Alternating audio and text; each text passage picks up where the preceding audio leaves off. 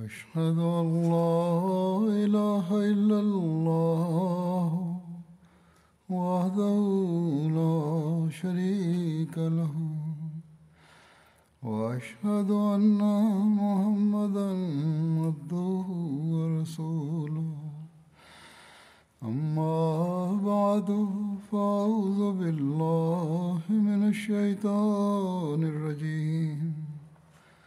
بسم اللہ الرحمن الرحیم الحمد للہ رب العالمین الرحمن الرحیم مالک یوم الدین إياك نعبد وإياك نستعين. اهدنا الصراط المستقيم. صراط الذين أنعمت عليهم. غير المغضوب عليهم ولا الضالين. ஹசரத் அபூபக்கர் சித்திக் ரதியல்லாஹு அன்ஹு அவர்களது காலத்தின் குழப்பங்கள் அவருக்கு எதிராக தீட்டப்பட்ட திட்டங்கள் வெற்றிகள் குறித்து எடுத்துரைக்கப்பட்டு வந்தன. இந்நிலையில் ஹசரத் ஹாலித் பின் வலீத் ரதியல்லாஹு அன்ஹு அவர்கள் பத்தாஹ் பகுதியை நோக்கி மாலிக் பின் நுவைராவை நோக்கி முன்னேறிச் சென்றது தொடர்பாக விரிவாக கூறப்பட்டது. பத்தாஹ் பனு அசது பகுதியின் ஒரு நீரூற்றின் பெயராகும். மாலிக் பின் நுவைரா பனு தமீமின் ஒரு கிளையான பனு எர்மூவை சார்ந்தவராவார். அவன் ஹிஜ்ரி ஒன்பதாம் ஆண்டில் தனது சமுதாயத்தவர்களுடன் மதீனா வந்து இஸ்லாத்தை ஏற்றுக்கொண்டார். மாலிக் பின் நுவைரா தன் சமுதாயத்தின் தலைவர்களுள் ஒருவராக இருந்தார். அரேபியாவின் பிரசித்தி பெற்ற வீரம் பொருந்திய மக்களுள் ஒருவராக இருந்தார். ரசுலே கரீம் சல்லல்லாஹூ அலஹி வசல்லம் அவர்கள் அவரை தனது கோத்திரத்தினரிடம் ஜக்காத்தின் செல்வங்களை வசூலிக்கவும் ஒன்று திரட்டும் பொறுப்பையும் வழங்கியவாறு ஜகாத்தை வசூலிக்கும் பொறுப்பில் நியமித்திருந்தார்கள். ஆனால் ரசுலே கரீம் சல்லல்லாஹூ அலஹி வசல்லம் அவர்களின் மரணம் நிகழ்ந்தபோது அரேபியாவில் மார்க்கத்தை துரத்தல் மற்றும் கலகத்தின் அலை வீசிய போது முர்த்ததானவர்களுள் மாலிக் பின் நுவைராவும் ஒருவராவார். ரசுலே கரீம் சல்லல்லாஹூ அலஹி வசல்லம் அவர்களது மரணத்தின் செய்தி அவரை அடைந்தபோது அவர் மகிழ்ச்சியை கொண்டாடினார். அவரது வீட்டின் பெண்கள் மருதாணியிட்டார்கள். மத்தளம் கொட்டி அதீத மகிழ்ச்சியை வெளிப்படுத்தினார்கள். மேலும் தனது கோத்திரத்தில் ஜக்காத்தை கடமையாக ஏற்றுக்கொண்டதுடன் அதனை ஜக்காத் தொகையை முஸ்லிம்களின் தலைமையகமான மதினாவிற்கு அனுப்பி வைப்பதை பேணி வந்த முஸ்லிம்களை கொலை செய்தான். ஆக இவ்விஷயத்தையும் நினைவில் கொள்ள வேண்டும். தண்டனை வழங்கப்பட்ட ஒவ்வொரு நபரும் அல்லது எவருக்கு எதிராக கடுமையான நடவடிக்கைகள் எடுக்கப்பட்டனவோ அவர்கள் முர்த்தது ஆகிவிட்டார்கள் என்பதோடு மட்டுமின்றி முஸ்லிம்களுக்கு இழப்பையும் ஏற்படுத்த முயற்சி செய்திருந்தார்கள். இவ்வாறாக இது குறித்து மேலும் கூறப்படுவதாவது அவன் ஒருபுறம் ஜகாத் வழங்குவதிலிருந்து மறுத்துவிட்டான். மேலும் ஒன்று திரட்டப்பட்டிருந்த ஜகாத்தின் செல்வத்தை தனது சமுதாய மக்களுக்கு திருப்பி கொடுத்துவிட்டான். மேலும் மறுபுறம் பொய் நபித்துவ வாதம் புரிந்த கலகக்காரியாகிய சஜாஹுடன் இணைந்து விட்டான் சஜா ஒரு பெரும் படையுடன் மதினா மீது தாக்குதல் தொடுக்க வந்திருந்தாள். மற்றுமொரு விஷயமாவது மதினா மீது தாக்குதல் தொடுக்க நாடினாள் என்பதாகும். அவளது பெயர் சஜாஹ் பின்த் ஹாரிஸ் ஆகும் சஜாஹ் குறித்த அறிமுகமாவது சஜாஹ் பின்த் ஹாரிஸ் என்பது அவளது பெயராகும். உம்மு சாதிர் அவளது பட்ட பெயராகும். அரேபியாவின் ஒரு ஜோதிடம் பார்ப்பவளாவாள். இர்த்துதாதுக்கு சிறிது காலம் முன்பு அல்லது அக்காலகட்டத்தில் உருவான சில பொய் நபித்துவவாதிகள் மற்றும் கட்டுப்படாத கோத்திரத்தின் தலைவர்களுள் ஒருத்தி ஆவாள். சஜா பனு தமீம் கோத்திரத்தை சார்ந்தவராவாள். மேலும் தாயின் புறத்திலிருந்து அவளது வம்சம் பெரும்பாலும் கிறிஸ்தவர்களாக இருந்த பனு தகல்லுபுடன் சேர்கிறது. சஜாகவும் கிறித்தவளாக இருந்தால் மேலும் தனது கிறித்தவ கோத்திரம் மற்றும் பரம்பரையின் அடிப்படையில் கிறித்தவத்தை நன்கு அறிந்திருந்த பெண்மணியாக இருந்தாள். அவள் ஈராக்கில் இருந்து தனது சீடர்களுடன் வந்திருந்தாள். மேலும் மதினா மீது தாக்குதல் தொடுக்கும் எண்ணம் கொண்டிருந்தாள். சில வரலாற்றாசிரியர்களின் கூற்றுப்படி சஜா ஈரானியர்களின் சூழ்ச்சியின் அடிப்படையில் சூழ்நிலையை கண்டு ஈரானிய அரசாங்கத்தின் வீழ்ச்சி பாதையை சிறிது சீர்படுத்த ஏதுவாக அரேபியாவில் நுழைந்திருந்தாள்.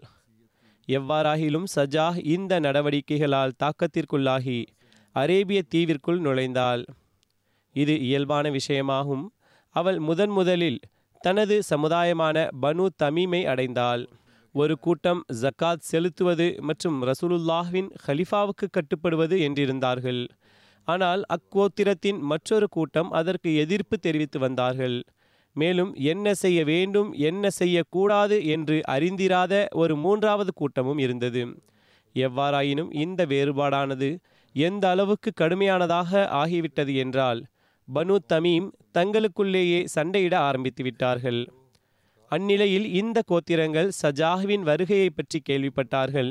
சஜா மதினா வந்தடைந்து ஹசரத் அபுபக்கரின் படைகளுடன் போர் செய்யும் நோக்கம் கொண்டிருக்கிறாள் என்பதும் அவர்களுக்கு தெரிய வந்தது பிறகு எதிர்ப்பு மேலும் வலுத்தது. சஜா தனது மாபெரும் படையுடன் திடீரென்று பனு தமீமை அடைந்துவிடலாம் மேலும் நபித்துவ வாதம் செய்து தன் மீது ஈமான் கொள்ள அழைப்பு விடுக்க வேண்டும் ஒட்டுமொத்த கோத்திரங்களும் ஒன்றுபட்டு அவளுடன் இணைந்து விடுவார்கள். மேலும் உயைனாவை போன்று பனு தமீமும் பனு எர்பியாவின் நபியா குரேஷியர்களின் நபியை விட சிறந்தவள் ஆவாள் என்று அவளை பற்றி கூறத் தொடங்கிவிடும். ஏனென்றால் முஹம்மது சல்லல்லாஹூ அலஹி வசல்லம் அவர்கள் மரணித்து விட்டார்கள். மேலும் சஜாஹ் உயிருடன் இருக்கிறாள். அதற்கு பிறகு அவள் பனு தமீமை உடன் அழைத்து கொண்டு மதினாவை நோக்கி புறப்படலாம் என்ற எண்ணத்துடன் முன்னேறி சென்று கொண்டிருந்தாள். இதுவே அவளது திட்டமாக இருந்தது. மேலும் ஹசரத் அபுபக்கர் அவர்களுடைய படையுடன் போரிட்ட பிறகு வெற்றி பெற்று மதினாவை கைப்பற்றி விடலாம் என்று எண்ணியிருந்தாள். எவ்வாறு இருப்பினும் சஜாஹ் மற்றும் மாலிக் பின் நுவைரா ஆகியோருக்கு இடையில் தொடர்பும் ஏற்பட்டது. சஜா தனது படையுடன் பனு எர்பூவின் எல்லையை அடைந்ததும் அங்கு தங்கிவிட்டாள். மேலும் கோத்திரத்தின் தலைவனான மாலிக் பின் நுவைராவுடன் உடன்படிக்கை செய்து கொள்ளவும் மதினா மீது தாக்குதல் தொடுக்கும் எண்ணத்துடன் தன்னுடன் செல்லுமாறும் அழைப்பு விடுத்தாள். மாலிக் உடன்படிக்கை செய்து கொண்டதால் அழைப்பை ஏற்றுக்கொண்டான். ஆனால் மதினா மீது படையெடுக்கும் எண்ணத்தை விட்டு தவிர்ந்திருக்க அவளுக்கு ஆலோசனை வழங்கினான். மேலும் மதினா வந்தடைந்து அபுபக்கரின் படைகளுடன் போரிடுவதை விட சிறந்தது யாதெனில் தனது சமுதாயத்திற்கு எதிரியான அன்சரை முதலில் முறியடிக்கலாம் என்று கூறினார். சஜாவுக்கும் இவ்விஷயம் பிடித்து போனது. மேலும் உமது விருப்பம். நானோ பனி எர்புவின் ஒரு பெண்மணியாவேன். நீர் என்ன கூறுகின்றீர்களோ அதையே செய்வேன் என்று கூறினாள். சஜா மாலிக் மட்டுமின்றி பனு தமீமின் இதர தலைவர்களிடமும் உடன்படிக்கைக்கு அழைப்பு விடுத்தாள். ஆனால் வக்கீயை தவிர வேறு எவரும் அந்த அழைப்பை ஏற்கவில்லை. எனவே சஜா மாலிக் வக்கி மற்றும் தனது படையுடன் மற்ற தலைவர்களுக்கு எதிராக தாக்குதல் தொடுத்தால் கடுமையான போர் நடைபெற்றது. அதில் அதிக எண்ணிக்கையில் வீரர்கள் கொல்லப்பட்டார்கள். மேலும் ஒரே கோத்திரத்தைச் சார்ந்த மக்கள் ஒருவர் மற்றவரை கைது செய்தார்கள். ஆனால் சிறிது காலத்திற்கு பிறகு மாலிக் மற்றும் பக்கி ஆகியோர் இந்த பெண்ணை பின்பற்றி பெரிய தவறிழைத்து விட்டோம் என்று உணர்ந்தார்கள். எனவே அவர்கள் மற்ற தலைவர்களுடன் சமாதானம் செய்து கொண்டு ஒருவர் மற்றவரது கைதிகளை திரும்ப கொடுத்து விட்டனர் இவ்வாறாக தமீம் கோத்திரத்தில் சமாதானம் நிலை பெற்றது தற்போது அங்கு சஜா அவளது நோக்கம் நிறைவேறுவது கடினமாகும். எந்த எண்ணத்துடன் வந்தாலோ அது முழுமையடைய முடியாது என்பதைக் கண்டு பனு தமீமிலிருந்து புறப்பட்டு மதினாவை நோக்கி சென்றாள். நபாஹ் என்ற இடத்தை அடைந்ததும் அவுஸ் பின் ஹுசைமாவுடன் சண்டை ஏற்பட்டது. அதில் சஜா தோல்வியுற்றாள். மேலும் அவுஸ் பின் ஹுசைமா அவள் மதினாவை நோக்கி முன்னேற மாட்டாள் என்ற விஷயத்தில் உறுதியான எண்ணம் கொள்ளச் செய்து அவளை திரும்பச் செல்லவிட்டார். இந்த சம்பவத்திற்கு பிறகு அரேபியாவின் படை தளபதிகள் ஓரிடத்தில் ஒன்று கூடினர். அவர்கள் சஜாவிடம் தற்போது தாங்கள் எங்களுக்கு என்ன கட்டளையிடுகிறீர்கள்? தற்போது தாங்கள் எங்களுக்கு என்ன கட்டளையிடுகிறீர்கள்? என்று கேட்டார்கள். மாலிக் மற்றும் பக்கி ஆகியோர் தங்களது சமுதாயத்துடன் சமாதானம் செய்து கொண்டார்கள். அவர்கள் நமக்கு உதவவும் தயாராக இல்லை. மேலும் நாம் அவர்களது எல்லையை கடக்கவும் ஒத்துக்கொள்ள மாட்டார்கள். எனவே நாம் என்ன செய்வது என்று கூறுங்கள் என்று கூறினார்கள். அதற்கு சஜா ஒருவேளை மதினாவின் வழி தடைபட்டு விட்டது என்றால் ஒன்றும் கவலை இல்லை. நீங்கள் யமாமாவை நோக்கி செல்லுங்கள் என்று பதில் கூறினாள். யமாமா வாசிகள் செல்வத்திலும் புகழிலும் நம்மை விட மிஞ்சியுள்ளார்கள். மேலும் முசைலமாவின் ஆற்றல் நம்மை விட அதிகமாகிவிட்டது என்று அவர்கள் கூறினார்கள். மற்றுமொரு அறிவிப்பில் இவ்வாறும் உள்ளது. அவளது படைத்தளபதிகள் சஜாஹ்விடம் அடுத்த நடவடிக்கை குறித்து கேட்டபோது அவள் இவ்வாறு பதிலளித்தாள். அலைக்கும் பில் யமாமா துஃபு தஃபீஃபுல் ஹமாமா ஃப இன்னஹா கஸ்வத்துன் சராமா லா எல்ஹகுஹும் பஅத மலாமா. அதாவது புறாவை போன்று விரைவாக யமாமா சென்று அவர்களை தாக்குங்கள். அங்கு ஒரு கடுமையான போரை சந்திக்க வேண்டியிருக்கும். அதற்கு பிறகு நீங்கள் ஒருபோதும் தலை குனிய வேண்டியதிருக்காது.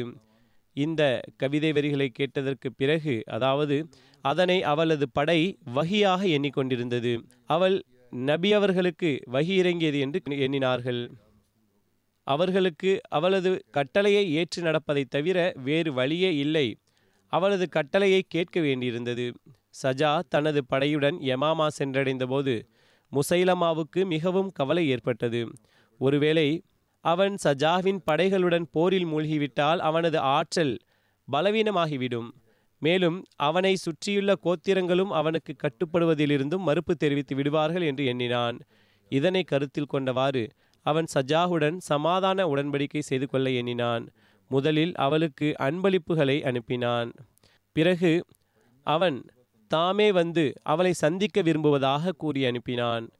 அவள் முசைலமாவுக்கு சந்திக்க அனுமதி வழங்கினால் முசைலமா பனு ஹனீஃபாவின் நாற்பது நபர்களுடன் அவளிடம் சென்றான்.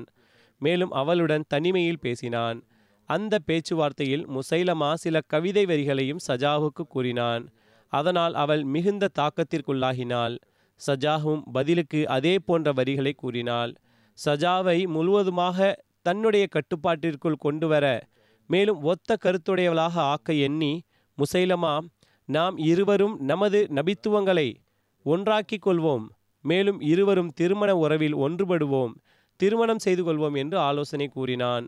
சஜா இந்த ஆலோசனையை ஏற்றுக்கொண்டால் மேலும் முசைலமாவுடன் அவனது முகாமிற்கு சென்று விட்டாள் மூன்று நாட்கள் அங்கு தங்கிய பிறகு அவள் தனது படைக்கு திரும்பி வந்தாள்.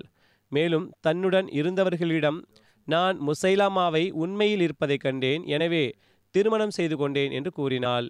மக்கள் அவளிடம் மகர் ஏதாவது நிர்ணயித்திருக்கிறீர்களா? என்று கேட்டார்கள். மகர் ஏதும் நிர்ணயிக்கவில்லை என்று அவள் கூறினாள்.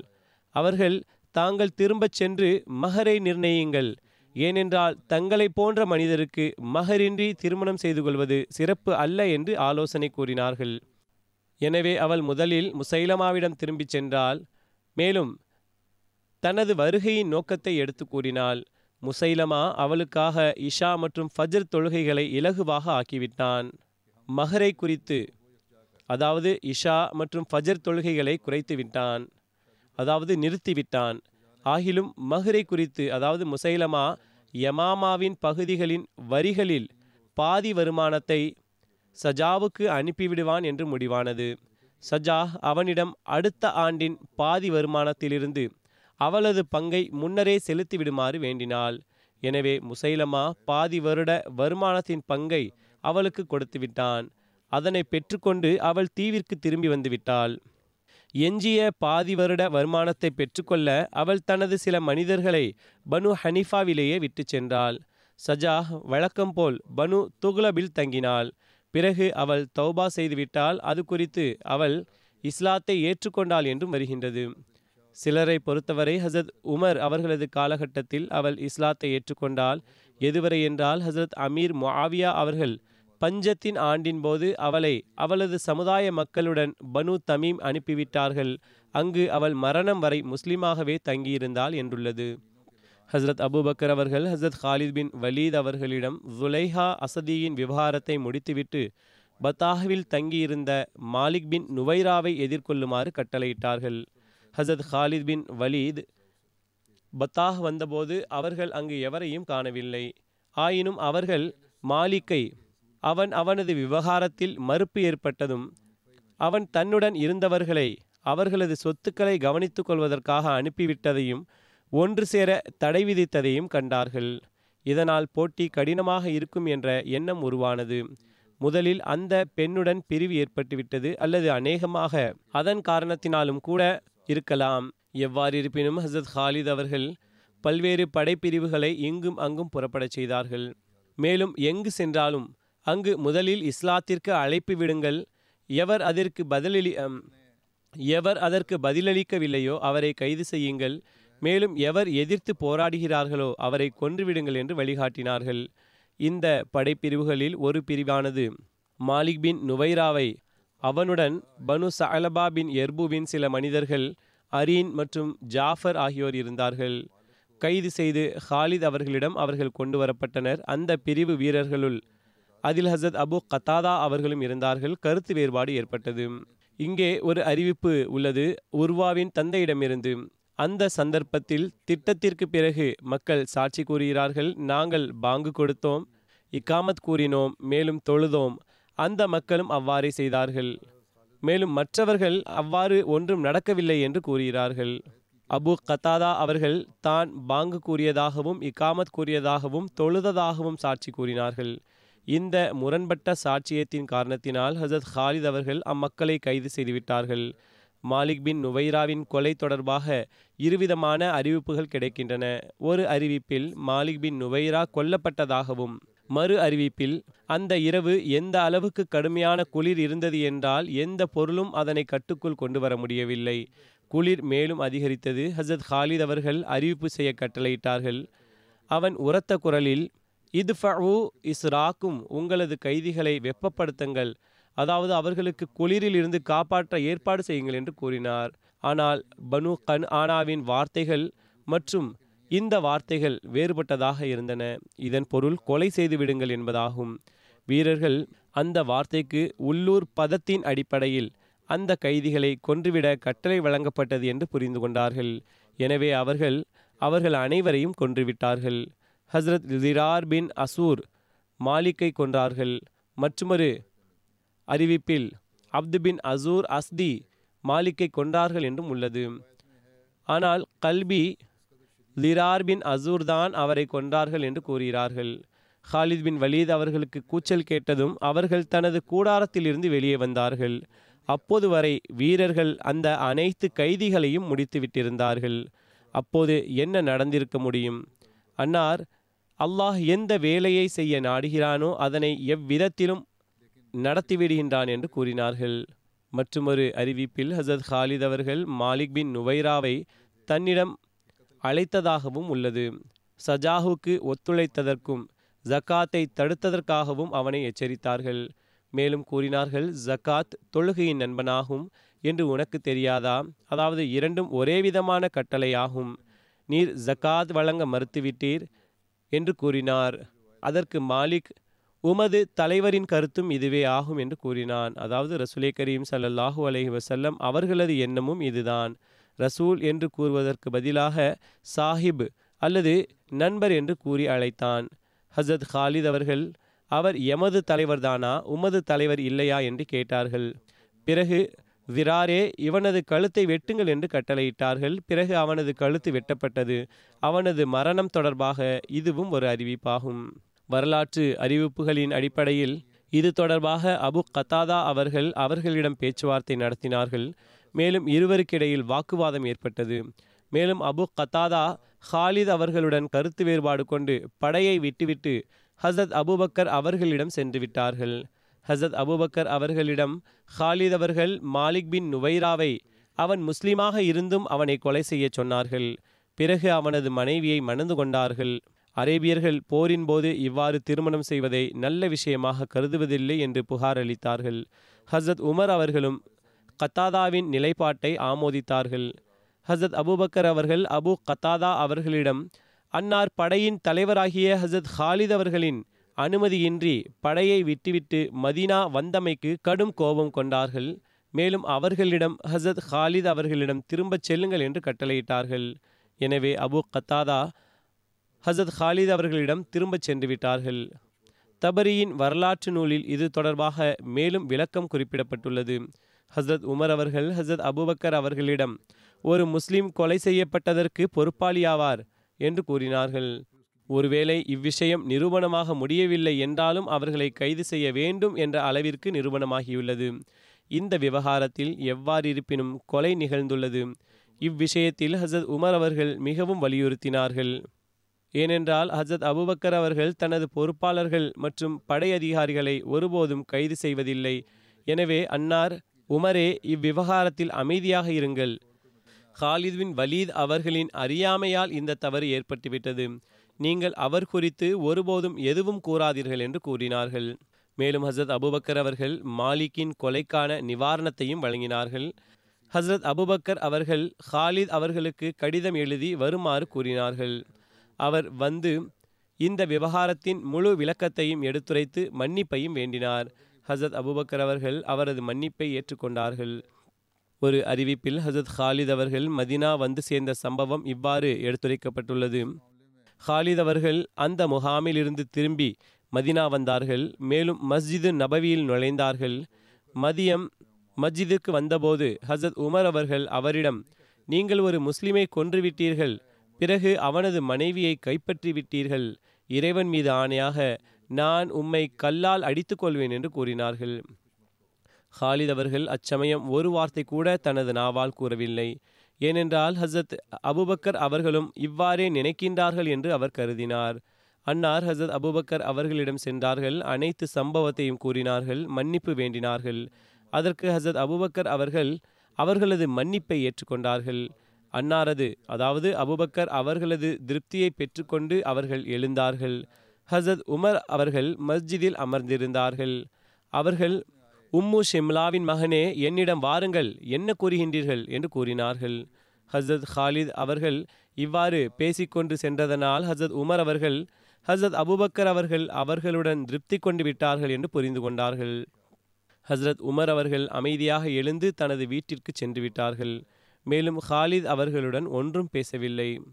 மற்றுமொரு அறிவிப்பின் அடிப்படையில் மாலிக்கின் சகோதரன் முத்மிம் பின் நுவைரா ஹசத் அபுபக்கர் அவர்களிடம் தனது சகோதரனுக்கு பழி தீர்ப்பதற்காக வந்தான்.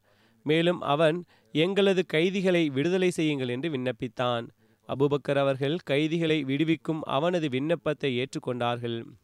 மேலும் மாலிக்கின் ஈட்டுத் தொகையை வழங்கப்பட்டுவிட்டது என்ற தீர்மானத்தை எழுதிவிட்டார்கள். ஹசத் உமர் அவர்கள் ஹசத் ஹாலித் அவர்கள் தொடர்பாக அபு பக்கர் அவர்களிடம் அவரை விலக்கி வைக்குமாறு மிகவும் வலியுறுத்தினார்கள். மேலும் அவரது வாளில் குற்றமற்ற முஸ்லிமின் கொலைப்பழி உள்ளது என்று கூறினார்கள். ஆனால் அபுபக்கர் அவர்கள் உமரே இது நடக்கவே முடியாது. எவரது வாளை அல்லாஹ் நிராகரிப்பாளர்களுக்காக உரையிலிருந்து வெளியே எடுத்தானோ அதனை மீண்டும் உரையில் இடமாட்டேன் என்று கூறினார்கள். ஹசத் அபுபக்கர் அவர்கள் ஈட்டுத் தொகை வழங்கிவிட்ட போது ஷரியத்தின் அடிப்படையில் நீதி நிலைநாட்டப்பட்டு விட்டது மேற்கொண்டு நடவடிக்கைக்கு அவசியம் இருக்கவில்லை. மேலும் இதனால் ஹசரத் அபுபக்கர் அவர்கள் இந்த விஷயத்தை இத்தோடு நிறுத்தி கொள்ளுங்கள் என்று கூறினார்கள். இது தொடர்பாக ஹசரத் ஷாஹ் அப்துல் அசீஸ் தஹ்ல்வி அவர்கள் மாலிக் பின் நுவைராவின் விவகாரம் குறித்த அவனது கொலை தொடர்பாக எழும் குற்றச்சாட்டிற்கு பதில் கூறியவாறு தனது நூலான தஹ்ஃபா இஸ்னா அஷ்ராவில் எழுதுகிறார்கள் உண்மையில் நிகழ்ந்த சம்பவத்தின் விளக்கத்தை இம்மக்கள் சரிவர எடுத்துரைக்கவில்லை. மேலும் எப்போது வரை சரியான சூழ்நிலை தென்படவில்லையோ அப் அப்போது வரை குற்றச்சாட்டு அர்த்தமற்றது என்பது வெளிப்படையானதே. நம்பகமிக்க வாழ்க்கை வரலாற்று நூல்களில் இந்த சம்பவத்தின் விளக்கம் இவ்வாறு உள்ளது. நபித்துவ வாதம் புரிந்த துலைஹா பின் ஹுவைலது அசதியின் முகாமிலிருந்து ஹசத் ஹாலித் அவர்கள் புறப்பட்டு பத்தாஹின் திசையை நோக்கி கவனம் செலுத்தினார்கள். பல்வேறு திசைகளில் படைப்பிரிவை அனுப்பி வைத்தார்கள். மேலும் ஹசரத் ரசுலை கரீம் சல்லல்லாஹூ அலஹி வசல்லம் அவர்களது வழிகாட்டல் மற்றும் வழிமுறைக்கு ஏற்ப அவர்களுக்கு வழிகாட்டல்களை வழங்கினார்கள். அதாவது எந்த சமுதாயம் கோத்திரம் அல்லது கூட்டத்தில் படையெடுக்கும் நேரத்தில் அங்கு ஒருவேளை உங்களுக்கு பாங்கோசை கேட்டுவிட்டால் அங்கு கொலை செய்வதை விட்டுவிடுங்கள். ஒருவேளை பாங்கோசை கேட்கவில்லை என்றால் அதனை போர்க்களமாக எண்ணி முழுவதுமான படை நடவடிக்கைகளை மேற்கொள்ளுங்கள். எதிர்பாராவிதமாக அந்த படையில் ஜனாப் அபு கத்தாதா அன்சாரி அவர்களும் இருந்தார்கள். அவர்கள் மாலிக் பின் நுவைராவை பிடித்து அவர்களிடம் கொண்டு வந்தார்கள். ஹசரத் ரசுலை கரீம் சல்லல்லாஹூ அலஹி வசல்லம் அவர்கள் அவனுக்கு பத்தாஹ் எனும் இடத்தின் தலைமை பொறுப்பை வழங்கியிருந்தார்கள். மேலும் அக்கம் பக்கத்தில் சதக்காக்களை வசூல் செய்யும் பொறுப்பு அவனிடம் வழங்கப்பட்டிருந்தது. ஜனாப் அபு கத்தாதா அவர்கள் பாங்கோஸை கேட்டதற்கு சாட்சியம் அளித்தார்கள். ஆனால் அதே படைப்பிரிவின் ஒரு கூட்டம் நாங்கள் பாங்கோஸை கேட்கவில்லை என்று கூறினார்கள். ஆனால் அதற்கு முன்பாக அக்கம்பக்கத்து நம்பிக்கைக்கு பாத்திரமானவர்கள் மூலமாக ரசுலை கரீம் சல்லாஹூ அலஹி வசல்லம் அவர்களது மரணத்தின் செய்தியை கேட்டு மாலிக் பின் நுவைராவின் குடும்பத்தினர் நன்கு கொண்டாடினார்கள் என்ற விஷயம் நம்பகமான சாட்சியங்கள் மூலம் தெரிய வந்தது. பெண்கள் கைகளில் மருதாணி வைத்திருந்தார்கள் மத்தளம் கொட்டியிருந்தார்கள் மேலும் நன்கு மகிழ்ச்சியை வெளிப்படுத்தியிருந்தார்கள். மேலும் முஸ்லிம்களின் இந்த துன்பத்தால் மகிழ்ச்சி அடைந்தார்கள் பிறகு மேலும் ஒரு விஷயம் இவ்வாறு நடந்தது. மாலிக் பின் நுவைராவிடம் பேசிக் கொண்டிருந்தபோது ரசுலே கரீம் ஸல்லல்லாஹு அலஹி வசல்லம் அவர்கள் குறித்து நிராகரிப்பாளர்கள் மற்றும் மறுப்பாளர்கள் தங்களது பேச்சு வழக்கில் கூறுகின்ற வார்த்தைகள் வெளிப்பட்டன. அவர்கள் இந்த வார்த்தைகளை பயன்படுத்தி வந்தார்கள். மேலும் வழக்கமாக இருந்தது. அதாவது கால ரஜுலுக்கும் அவு சாஹிபுக்கும் அதாவது உமது மனிதர் அல்லது உமது நண்பர் என்று கூறினார். அது தவிர இவ்விஷயமும் வெளிப்பட்டு விட்டிருந்தது ரசுலே கரீம் சல்லல்லாஹூ அலஹி வசல்லம் அவர்களது மரணத்தின் செய்தியை கேட்டு மாலிக் பின் நுவைரா வசூலித்த சதாக்காக்களையும் தனது சமுதாயத்திடம் நல்லது நடந்தது. இந்த மனிதரது மரணமானது உங்களை துயரத்திலிருந்து விடுவித்து விட்டது என்று கூறி திருப்பி கொடுத்து விட்டிருந்தான் இந்த சூழ்நிலை மற்றும் தன்முன் அவன் பேசிய விதத்திலிருந்து அவர்களுக்கு அவனது மறுப்பில் இருத்துதாதில் உறுதி ஏற்பட்டது. எனவே அன்னார் அவனை கொல்ல கட்டளையிட்டார்கள். மதினாவில் இந்த சம்பவம் பற்றிய தகவல் கிடைத்தது. பிறகு ஜனாப் அபு கத்தாதா அவர்களும் அன்னாருடன் கோபமுற்று தாருல் ஹிலாஃபாவை சென்றடைந்தார்கள். மேலும் ஹசரத் ஹாலித் அவர்களையே குற்றவாளியாக ஆக்கினார்கள். எனவே ஆரம்பத்தில் உமர் ஃபாரூக் அவர்களுக்கும் அநீதியாக கொலை நடந்துள்ளது. மேலும் பழி தீர்ப்பது அவசியமாகும் என்ற எண்ணம் இருந்தது. ஆனால் ஹசத் அபுபக்கர் அவர்கள் ஹசத் ஹாலித் அவர்களை அழைத்து விசாரித்தார்கள். அவர்களிடம் முழு சம்பவம் பற்றி கேட்கப்பட்டது. மேலும் சூழ்நிலை மற்றும் சம்பவங்களின் அனைத்து ரகசியங்களும் அன்னாருக்கு புரிய வந்தபோது அன்னார் அவர்களை குற்றமற்றவராக கூறினார்கள். அவர்கள் மீது கோபப்படவில்லை. அவர்களை அதே முந்தைய பொறுப்பில் நியமித்தார்கள். மாலிக் பின் நுவைராவின் கொலை தொடர்பாக ஒரு நீதிமான் எழுதுகிறார் நுவைரா குறித்த அறிவிப்புகளில் அதிக அளவு முரண்பாடுகள் இருக்கின்றன. அவர்கள் குறித்த அறிவிப்புகளில் அவரது கொலை அநீதியாக நிகழ்ந்ததா? அல்லது அவர் கொல்ல தகுதியானவர் ஆவாரா? என்பதில் அதிக கருத்து வேறுபாடுகள் இருக்கின்றன. மாலிக் பின் நுவைராவை அழித்தது அவனது பெருமை மற்றும் தலைக்கணம் மற்றும் மறுப்பே ஆகும். அவனுள் அறியாமை எஞ்சியிருந்தது. இல்லாவிடில் ரசூலை கரீம் ஸல்லல்லாஹு அலஹி வசல்லம் அவர்களுக்கு பிறகு ரசூலின் ஹலிஃபாவுக்கு கட்டுப்படுதல் மற்றும் பைத்துல் மாலின் உரிமையான ஜக்காத்தை வழங்குவதில் ஏமாற்றம் செய்திருக்க மாட்டான். இவ்வாறு எழுதினார்கள் என்னுடைய கருத்துப்படி. இந்த மனிதர் தலைமை பொறுப்புக்கு நாட்டம் கொண்டிருந்தான். அத்தோடு பனு தமீமின் தலைவர்களுள் இஸ்லாமிய ஹிலாஃபத்துக்கு கட்டுப்படுவதை ஏற்றுக்கொண்டிருந்த மேலும் அரசாங்கத்திற்கு செலுத்த வேண்டிய தனது கடமைகளை வழங்கியிருந்த தனது சில உறவினர்களால் அவனுக்கு பிரச்சனை இருந்தது. ஹிலாஃபத்துக்கு கட்டுப்பட்டிருந்த மற்றும் ஜகாத் போன்றவற்றை செலுத்தி வந்த மக்களுடன் அவனுக்கு கருத்து வேறுபாடு இருந்தது. அவனது சொல் செயல் ஆகிய இரண்டும் இந்த எண்ணத்தை வலுப்படுத்துகின்றன. அவன் முர்த்ததானது மற்றும் சஜாஹுக்கு ஒத்துழைத்தது. ஜக்காத்தின் ஒட்டகங்களை தனது மக்களிடத்தில் விநியோகித்தது. ஜக்காத்தை அபுபக்கர் அவர்களுக்கு கொடுப்பதிலிருந்தும் தடுத்தது. கட்டுப்படாமை மற்றும் மறுப்பு தொடர்பான தனது நெருக்கமான முஸ்லிம்களின் அறிவுரைகளை கேட்காமல் இருந்தது. இவை அனைத்தும் அவனை குற்றவாளியாக நிரூபிக்கின்றன. மேலும் இதிலிருந்து இந்த மனிதன் இஸ்லாத்தை விட நிராகரிப்புக்கு மிக நெருக்கமானவனாக இருந்தான் என்பது தெளிவாகிறது. ஒருபுறம் முஸ்லிம் என்று அழைக்கப்பட நாடினான். மேலும் மறுபுறம் நிராகரிப்புக்கு அருகில் இருந்தான். ஒருவேளை மாலிக் பின் நுவைராவுக்கு எதிராக எந்த ஒரு ஆதாரமும் இருந்திருக்காவிட்டாலும் அவன் ஜக்காத்தை தடுத்ததே அவனை குற்றவாளி என்று நிரூபிப்பதற்கு போதுமானதாகும். சான்றோர்களை பொறுத்தவரை அவன் ஜக்காத் கொடுப்பதிலிருந்து மறுப்பு தெரிவித்தான் என்பது ஒரு நிரூபணமான உண்மையாகும். இப்னு அப்திஸ் சலாமின் நூலான தபகாத்து கஹூலி ஷோராவில் உள்ளது. இது ஒருமித்த கருத்தாகும். ஹாலித் அவர்கள் மாலிக்கிடம் பேச்சுவார்த்தை நடத்தினார்கள். மேலும் அவனை அவனது நிலைப்பாட்டிலிருந்து திசை திருப்ப முயற்சி செய்தார்கள். ஆனால் மாலிக் தொழுகையை ஏற்றுக்கொண்டான். அவன் நான் தொழுவேன் என்று கூறினான். மேலும் ஜக்காத்தை மறுத்துவிட்டான். முஸ்லிமின் விளக்க உரையில் இமாம் நவவி முர்த்ததுகள் தொடர்பாக கூறுகின்ற அதே வரையறையில் கூறுகிறார்கள் ஜக்காத்தை ஏற்றுக்கொண்டவர்களும் இருக்கின்றார்கள் அதனை செலுத்த மறுக்கவும் இல்லை ஆனால் அவர்களது தலைவர்கள் அவர்களை அதிலிருந்து தடுத்துவிட்டார்கள். எவர்கள் மீது தொழுகையுடன் ஜக்காத்தும் கடமையானதோ அந்த சில மக்கள் ஜக்காத்தை வழங்கவும் விரும்பினார்கள் ஆனால் தலைவர்கள் அவர்களை தடுத்து விட்டார்கள் மேலும் பனி எர்பூவை போன்று அவரது கைகளை பிடித்து வைத்திருந்தார்கள். அம்மக்கள் தங்களது ஜக்காத்தை ஒன்று திரட்டி அதனை அபுபக்கர் அவர்களிடம் அனுப்ப நாடியிருந்தார்கள். ஆனால் மாலிக் பின் நுவைரா அவர்களை தடுத்தான். மேலும் அவர்களது ஜக்காத்தை மக்களிடையே விநியோகித்தான். ஹசத் அபுபக்கர் அவர்கள் மாலிக் பின் நுவைராவுடைய விவகாரத்தில் முழு விவரத்தையும் பெற்று ஹாலித் பின் வலீத் அவர்கள் மாலிக் பின் நுவைராவின் கொலை குற்றச்சாட்டில் நிரபராதி ஆவார் என்ற தீர்மானத்தை அடைந்தார்கள். அபுபக்கர் அவர்கள் இவ்விவகாரத்தில் உண்மை சம்பவங்களில் மற்றவர்களை விட அதிகம் அறிந்தவர்களாக இருந்தார்கள் மேலும் ஆழமான பார்வை கொண்டிருந்தார்கள். ஏனென்றால் அன்னார் ஹலிஃபாவாக இருந்தார்கள். மேலும் அனைத்து தகவல்களும் அன்னாருக்கு சென்றடைந்திருந்தன. மேலும் அன்னாரது ஈமான் அனைவரையும் விட மேலோங்கி இருந்தது. ஹாலித் அவர்களுடன் ரசுலை கரீம் சல்லல்லாஹு அலைவசல்லம் அவர்களை பின்பற்றியவாறு நடந்து கொண்டார்கள். ஏனென்றால் ரசுலை செல்ல சல்லல்லாஹு அலைஹி செல்லம் அவர்கள் ஹாலிது அவர்களுக்கு வழங்கியிருந்த பொறுப்பிலிருந்து ஒருபோதும் விலக்கி இருக்கவில்லை. மேலும் ஒருவேளை அவர்களால் அன்னாரது திருப்திக்கு மாற்றமான சில விஷயங்கள் நடந்திருந்தாலும் அன்னார் அவர்களது மன்னிப்பை ஏற்றுக்கொண்டிருந்தார்கள். மேலும் மக்களிடம் கூறினார்கள் அதாவது ரசுலை கரீம் சல்லல்லாஹு அலைஹி செல்லம் அவர்கள் மக்களிடம் கூறினார்கள் ஹாலித் அவர்களது மன்னிப்பை ஏற்றுக்கொள்வார்கள். மேலும் மக்களிடம் ஹாலிதுக்கு துன்பம் இழைக்காதீர்கள் அவர்கள் அல்லாஹு தாலா நிராகரிப்பாளர்களுக்கு எதிராக ஏந்திய அல்லாஹ்வின் வாள்களுள் ஒரு வாள் ஆவார் என்று கூறினார்கள்.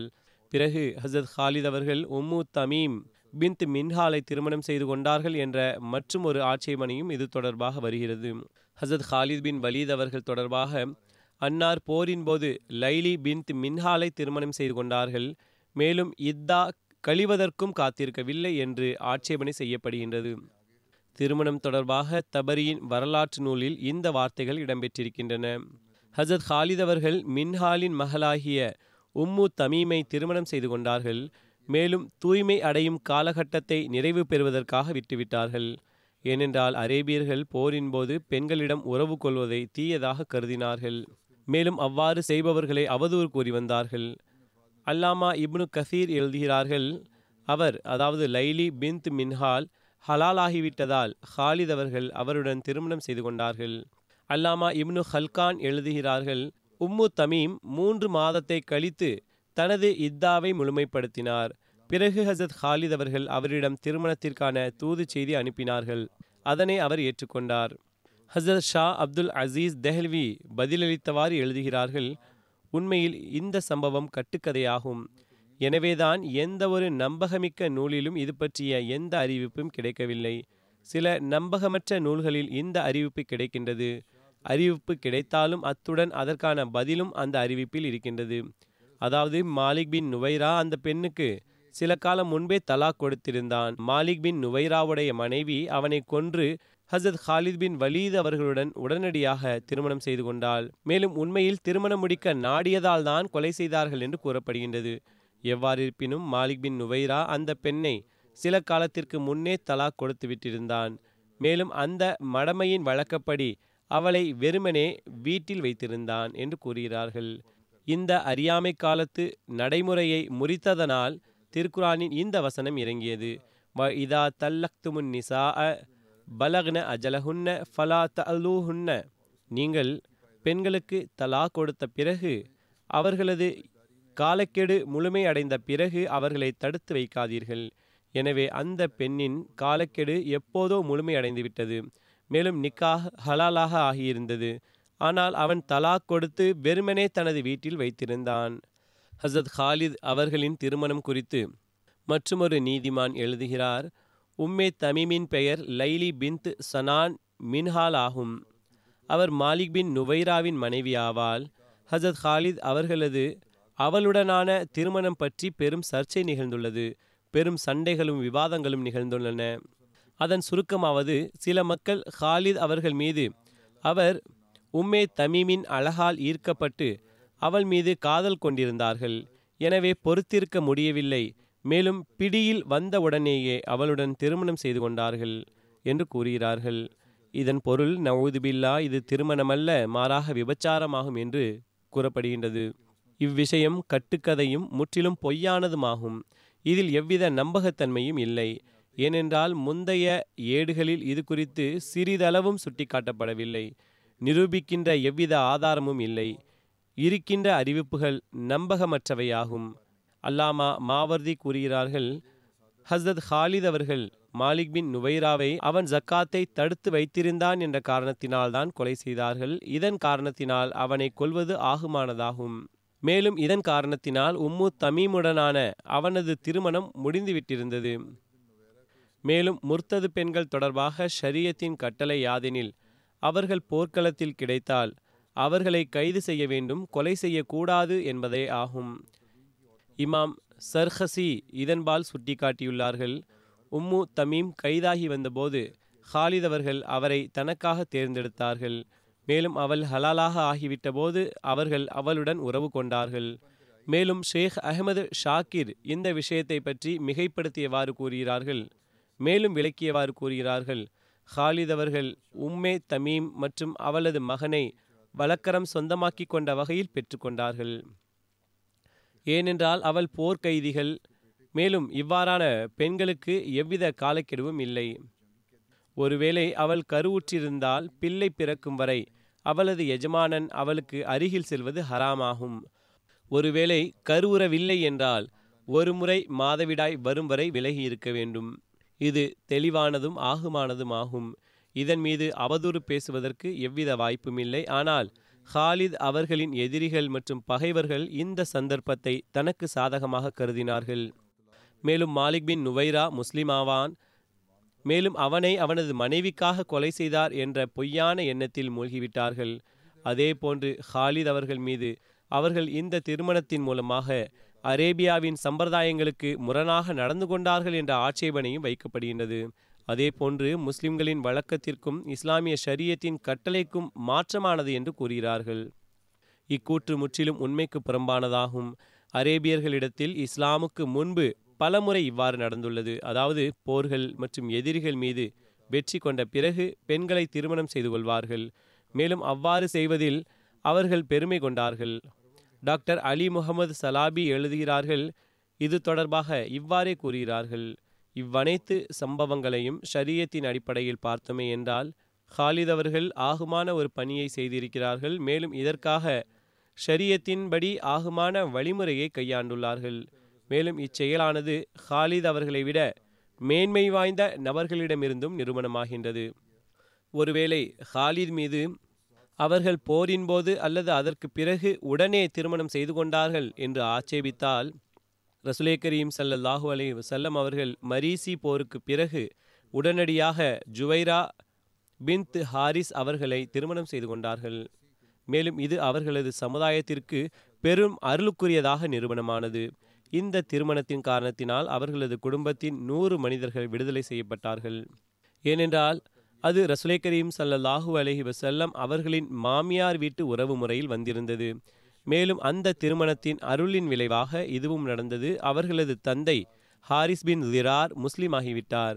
அதே போன்று ரசுலை கரீம் சல்லல்லாஹு அலி வசல்லம் அவர்கள் ஹைபர் போருக்கு பிறகு உடனடியாக சபியா பின்த் ஹுய் பின்த் அஹ்தப் அவர்களுடன் திருமணம் செய்து கொண்டார்கள். ரசுலே கரீம் சல்லல்லாஹூ அலஹி வசல்லம் அவர்களது இது தொடர்பான முன்மாதிரி இருக்கும்போது ஆட்சேபனை மற்றும் அவதூறு கூற எவ்வித காரணமும் இல்லை. ஹசத் ஹாலித் பின் வலீத் அவர்கள் மீது காரணமின்றி இவ்விவகாரத்தில் குற்றம் சாட்டப்பட்டுள்ளது. எனவேதான் நான் இந்த விளக்கத்தை எடுத்துரைத்தேன். சில குறைமதி கொண்டவர்கள் இன்றைக்கும் இந்த கேள்வியை எழுப்புகிறார்கள். ஹசத் அபுபக்கர் ரதி அல்லாஹு அன்ஹு அவர்கள் மீது உண்மையில் ஹசத் உமர் இவ்விஷயத்தில் நீதியில் இருந்தார்கள் என்று கூறப்படுகின்றது. மேலும் ஹசத் அபுபக்கர் அவர்கள் நவுது பில்லா நீதியுடன் நடந்து கொள்ளவில்லை என்று ஆட்சேபனை செய்கிறார்கள்.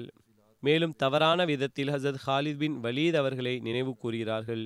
இத்தனைக்கும் இவ்வனைத்து விவரங்களையும் கண்டு அனைத்து விஷயத்தையும் மேற்பார்வையிட்டு ஹசத் அபுபக்கர் அவர்கள் பிறகு தீர்மானித்தார்கள். மேலும் இந்த அனைத்து குற்றச்சாட்டுகளிலிருந்தும் ஹாலித் அவர்களை நிரபராதி ஆக்கினார்கள் ஹசத் ஹாலித் அவர்களின் யமாமாவை நோக்கி புறப்படுதல் பற்றி வருகின்றது. ஹசத் அபுபக்கர் அவர்கள் ஹசத் ஹாலித் பின் வலீத் அவர்களுக்கு அவர்கள் அசது கத்ஃபான் மற்றும் மாலிக் பின் நுவைரா ஆகிய கோத்திரங்களை விட்டு வெளியேறி யமாமாவை நோக்கி செல்ல வேண்டும் என்று கட்டளையிட்டிருந்தார்கள். மேலும் அதனை வலியுறுத்தியிருந்தார்கள். ஷரீஃப் பின் அப்தா ஃபசாரி கூறுகிறார்கள் நான் ஃபசாஹா போரில் ஈடுபட்டிருந்த மக்களுள் சேர்ந்திருந்தேன். ஹசரத் அபுபக்கர் அவர்கள் முன் வந்தேன். அன்னார் என்னை ஹசரத் ஹாலித் அவர்களை நோக்கி புறப்படச் செய்தார்கள். என்னிடம் ஹசரத் ஹாலித் அவர்களது பெயரில் ஒரு கடிதம் இருந்தது. அதில் அம்மா பாத் உமது தூதுவர் மூலமாக உமது கடிதம் கிடைத்ததும் அதில் வசாஹா போரில் அல்லாஹு தாலா உமக்கு வெற்றியை வழங்கியது பற்றி குறிப்பிட்டிருந்தீர். அசது மற்றும் கத்ஃபானுடன் நீர் நடந்து கொண்ட விதத்தையும் கூறியிருந்தீர். மேலும் நான் யமாமாவை நோக்கி திரும்புகிறேன் என்று குறிப்பிட்டிருந்தீர். உமக்கு எனது அறிவுரை யாதெனில் ஈடிணையற்ற தனித்த அல்லாஹுக்கு அஞ்சுங்கள். மேலும் உம்முடன் இருக்கின்ற முஸ்லிம்களுடன் மென்மையாக நடந்து கொள்ளுங்கள். அவர்களுடன் தந்தையைப் போன்று நடந்து கொள்ளுங்கள். ஹாலிதே எச்சரிக்கை. பனி முகைராவின் வெறுப்பு மற்றும் இருமாப்பிலிருந்து விலகியிருங்கள். நான் எவர்களுடைய வார்த்தைகளை தட்டுவது இல்லையோ அவர்களுடைய வார்த்தைகளை உமது விவகாரத்தில் ஏற்றுக்கொள்ளவில்லை. எனவே நீங்கள் பனு ஹனிஃபாவுடன் போரிடும்போது எச்சரிக்கையாக இருங்கள். நினைவில் கொள்ளுங்கள் பனு ஹனிஃபாவை போன்று தற்போது வரை எவருடனும் நீங்கள் போரிடவில்லை. அவர்கள் அனைவரும் உங்களுக்கு எதிரியாவார்கள் மேலும் அவர்களது தேசம் பறந்து விரிந்ததாகும். எனவே அங்கு சென்றடைந்ததும் நீங்களே படையின் பொறுப்பை ஏற்றுக்கொள்ளுங்கள். மைமனா மீது ஒருவரையும் மைசிரா மீது ஒருவரையும் சவாரிகளுக்கு ஒருவரையும் நியமித்து விடுங்கள் உம்முடன் இருக்கின்ற பெரிய சஹாபாக்கள் முஹாதிர்கள் அன்சார் ஆகியோரிடம் தொடர்ந்து ஆலோசனை பெற்று வாருங்கள். மேலும் அவர்களது அருள் மற்றும் அந்தஸ்தை அறிந்து கொள்ளுங்கள். முழு ஆயுதத்துடன் போர்க்களத்தில் அணிவகுத்து நிற்கின்ற எதிரிகளின் படை மீது தாக்குதல் தொடுங்கள். அம்புக்கு நிகராக அம்பும் ஈட்டிக்கு நிகராக ஈட்டியும் வாளுக்கு நிகராக வாளும் இருக்கட்டும். அவர்களது கைதிகளை வாள்களால் எழுப்புங்கள். கொலையின் மூலமாக அவர்களிடையே அச்சத்தை உருவாக்குங்கள். மேலும் அவர்களை நெருப்பில் ஊக்கப்படுத்துங்கள்.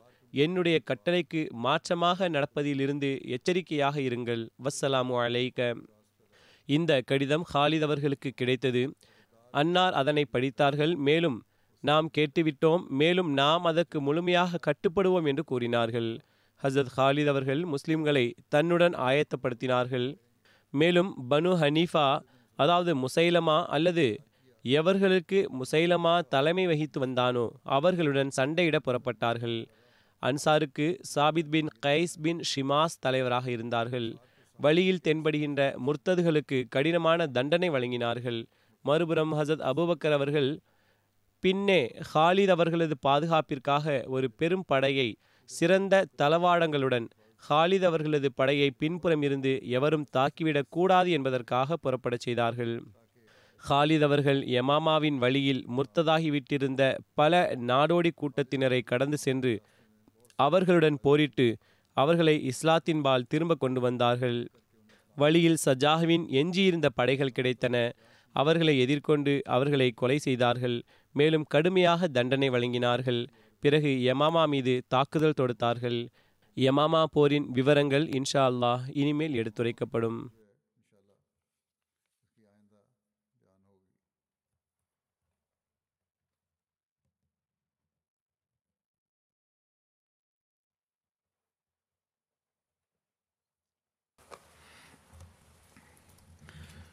الحمد لله الحمد لله نحمده ونستعينه ونستغفره ونؤمن به ونتوكل عليه ونعوذ بالله من شرور أنفسنا ومن سيئات أعمالنا. من يهده الله فلا مضل له ومن يضل فلا هادي له.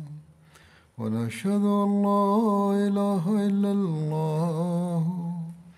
ونشهد أن محمدا عبده ورسوله. عباد الله رحمكم الله. إن الله يأمر بالعدل واللسان. وإيتاء ذي القربى وينهى عن الفحشاء والمنكر والبغي يعظكم لعلكم تذكرون اذكروا الله يذكركم وادعوه يستجب لكم ولذكر الله أكبر